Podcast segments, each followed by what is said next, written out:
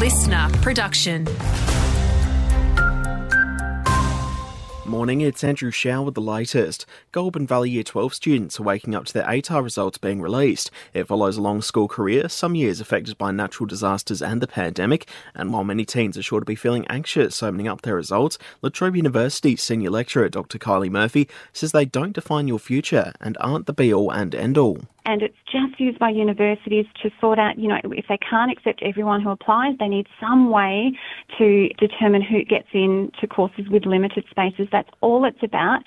As for kids across the border in Moama, those HSC results will be released this Thursday.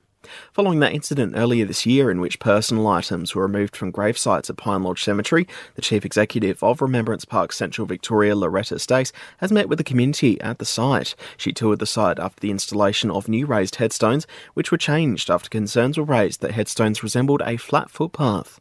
The Nationals are saying councils have been required to find newspaper clippings, BoM warnings, and Facebook posts to prove the impact of last year's floods. Flood inquiry hearings have revealed the bureaucratic burden on regional councils. Northern Victoria MP Gaelle Broad says the state government is delaying the recovery in flood affected communities. Local councils are being asked to jump through hoops instead of getting on with the job of repairing the damage from the floods. And small regional councils should be focused on flood recovery, not piles of paperwork.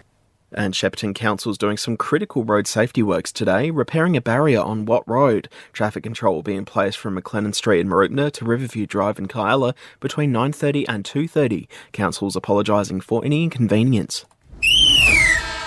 Taking a look at sport, and Waiai's got some work to do next weekend after a big first day of Haisman Shield play from Mooroopna. Their first innings saw them go all out for 212, with the latter leaders getting in 12 runs before the end of play.